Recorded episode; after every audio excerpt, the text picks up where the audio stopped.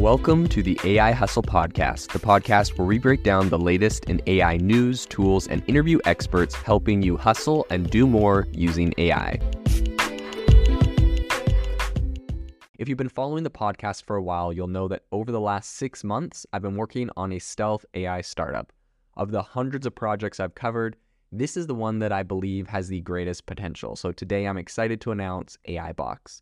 AI Box is a no code AI app building platform paired with the App Store for AI that lets you monetize your AI tools.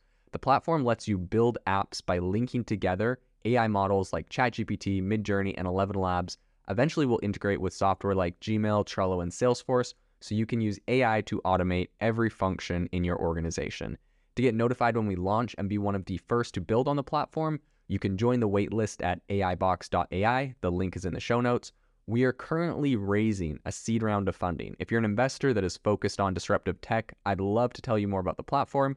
You can reach out to me at jaeden at aibox.ai. I'll leave that email in the show notes. ChatGPT is obviously the premier AI language model at the moment on the market that is able to do the most and uh, accomplish the most and is the most vast in just data size of what it's trained on. But there's a lot of new AI models that are being trained in very domain specific areas. And so today on the podcast, we're going to talk about one of the most recent ones that has come out that is going to disrupt a massive industry, which is finance. And so, for a while, ever since the launch of ChatGPT, people have kind of been asking, you know, like what would happen if ChatGPT was trained on, you know, all of the financial news and data in the world? Would this thing be able to predict the stock market and predict um, you know, when you should buy or sell or invest. And, you know, that's kind of been a question going on. And we may not be very far from that because Bloomberg, which is famous for making all of its money from its uh, $30,000 a year subscription to Bloomberg Terminal, which is kind of um, for corporations to get access to all of its data, news, um, and financial information about companies. Um, they have created Bloomberg GPT. So this is a fairly massive undertaking, but it's going to be incredibly powerful. And some people are saying that this is going to completely replace financial analysts. So what's pretty interesting is it is a 50 billion parameter large language model. Um, and it was specifically built from scratch, right? So not like uh, you know Google Bard, who's allegedly uh, using ChatGPT outputs. allegedly, we'll see. Um, but uh, it's built completely from scratch from Bloomberg's own data set. So this is really important. And a lot of people are saying this is um, really exciting just for the fact that this is a big moment in the industry where people are starting to make data sets and large language models from all of their own data. And this is incredibly powerful, right?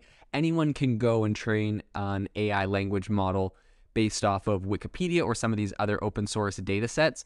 But being able to build something like um, Bloomberg GPT, which is expressly off a lot of their own proprietary data. So this is quite amazing. I think we're going to see a future where a lot of people are building their own models. Um, and this is good because this means that the industry is going to start branching out um, from being just controlled by the you know big tech, Google, Facebook, Apple, um, OpenAI. And now this is possibly going to start being owned by a lot of different people, right? Like Quora has started their own AI model that answers questions based off of their own website. And I think we're going to see a future where a lot of these different players build their own specific data sets. They, they block it so no one else can use their data, right? Like people can't use um, Bloomberg articles that, have been written over the last 50 years. Um, and so I think we're going to see a lot of diversity. This is going to mean that AI players are going to have to work together to make things um, effective. And I think this is kind of important uh, as we go, move forward so that we don't have these big monopolies controlling such a powerful industry, right? We recently have seen reports out of, I believe, Bloomberg um, that said 300 million jobs are going to be replaced by AI over the coming years. And we do not want all of this to be built on, you know, one giant monopoly. I think if OpenAI, as much as I love ChatGPT, I think if OpenAI completely dominated and was replacing those 300 million jobs, I think would be in a lot of trouble because, um, you know, it's never good for the concentration of power to be in one specific company or organization. So I think the fact that we're seeing this um, kind of spread out a little bit more between a lot of companies is a really good sign, really healthy sign, and it's going to be really interesting. Now, that being said, um, it's pretty interesting in just what Bloomberg has done. So they have built this out of what they call 700 billion tokens. So tokens are essentially, I, I just, I think AI models use the the phrase tokens a lot when they talk about how they train, but essentially what it means is just like word fragments, so pieces of a word. So it's not like 700 billion words because a token might be like half a word.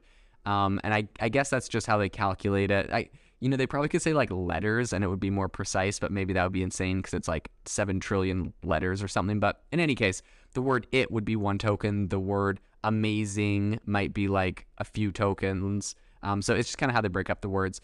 In any case, um, Bloomberg GPT, 700 billion tokens. GPT-3, which is, you know, ChatGPT when it was first released in uh, 2020. So I guess before ChatGPT, more of uh, DaVinci, which was kind of the training model for a couple years. That was trained on 500 billion tokens. So this Bloomberg GPT is bigger than OpenAI's, you know, precursor to ChatGPT, and it's specific to financial data, right? They're not trying to be the expert at everything you might ever want to ask an AI model. They're specific to financial data.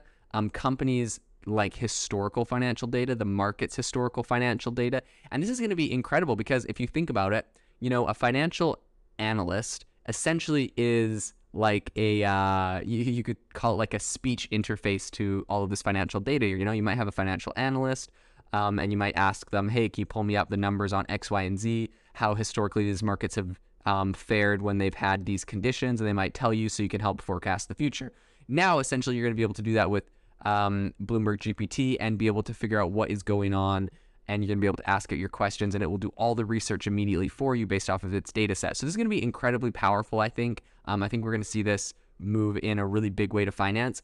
And, you know, when people talk about the power of AI, I think this is really what it's all about when they talk about, you know, how disruptive it's going to be and whatnot. I don't think this is all going to be just Chat GPT that's disrupting the world. I think it's going to come in a sense that a lot of these um, bigger players with big data sets or uh, these other players with you know data sets anyone with big custom data sets that's proprietary that they own they're going to be able to harness that to do something really well really powerful. So i think this is going to be a, a really big um, a really big side of this. And bloomberg gpt about 52% of it is proprietary data or cleaned financial data. So cleaned financial data meaning it might be publicly available financial data but they have went in and adjusted it and made it so the the AI understands it, aka like a human had to go touch it and mess with it. So um, mm. if somebody wanted to, it might be publicly available, but if someone else wanted to train a model off of it, they would have to have the manpower to be able to make it usable, right? So it might not be, you know, exactly proprietary, but it's like they've they've customized it in a way that adds value to it. In any case, um, they have a ton of data that they've specifically covered. Um, they've said in their kind of press release, they said the news category includes all news sources, excluding news articles written by Bloomberg journalists. Overall, there are hundreds of English news sources. Generally, the content in their dataset comes from reputable sources of news that are relevant to the financial community so as to maintain factuality and reduce bias. Um, and this is pretty interesting. They they've shown a couple of things that can do. One of the things, I mean, it might seem like a parlor trick or something that uh, ChatGPT can do, but they said it's actually really good at writing headlines, right? Because it's trained on all this news, so they can give it like uh, a summary and get it to write a headline. This is one example they shared in their in their news release. They said the U.S. housing market shrank in value by three trillion or five percent in the second half of 2022, according to Redfin. That's the largest drop in percentage terms since the 28 financial crisis, when values slumped six percent during the same period. Okay, so if you tell it that, it can then say home prices see biggest drop in 15 years, right? It, it creates a title for you. So I know ChatGPT can do that. I assume this is going to be super custom for like financial kind of things. Sometimes I get ChatGPT to do something that's like doesn't quite hit the mark. And so this is going to be, people are going to pay more like this because it really hits the mark every time when it comes to financial stuff. Um, so I think one of the most interesting pieces of this is just the fact that um, this is really pointing to a future where big tech doesn't own everything. And so I think a lot of people are really excited about that um, side of it. And I think that it's, you know, it's not hard to imagine more specific use cases that go just that beyond just like simple benchmarking that a financial analyst would do. So, you know, either for Bloomberg's own journalists or for some of its terminal customers, right? They're paying $30,000 a year for a subscription to Bloomberg Terminal. Um, I think that those people are going to be able to harness the data. I'm sure it's going to be incorporated into that product. And I think, you know, a corpus of all of the world's premium business reporting plus the entire set of financial data that they have, which a lot of it has been structured and cleaned, um, is going to be just this really rich source of information that this generative AI is going to be able to mine and going to be able to build out some really incredible things. All of this, it's important to note that Bloomberg is not an AI company, right? So they've done this with a very small team, um, much, much smaller than people that have built similar models, right? If you're comparing them to the size of OpenAI and the people that help develop that. This is an incredibly small team, but they've been able to build a lot. And I think this really just um, shows the power of what is happening in AI right now.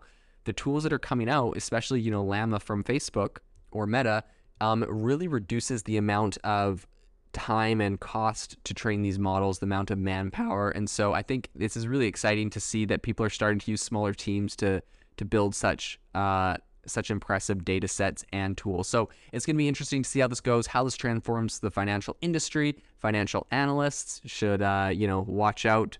They should probably start figuring out how to use these tools to help them extend their jobs and, uh, you know, make them more effective.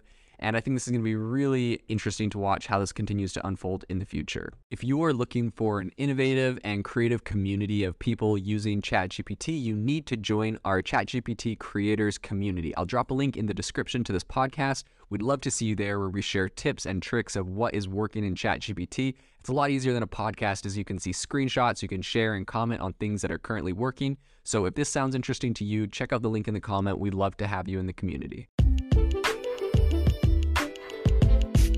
Thanks for tuning in to the AI Hustle podcast. If you could do us a massive favor, we would really, really appreciate it if you could leave us a review wherever you get your podcast. This helps people find the podcast, it helps people know this is a good place to go, and we would really, really appreciate it as it helps us continue to bring on incredible guests and share incredible content for you to listen to.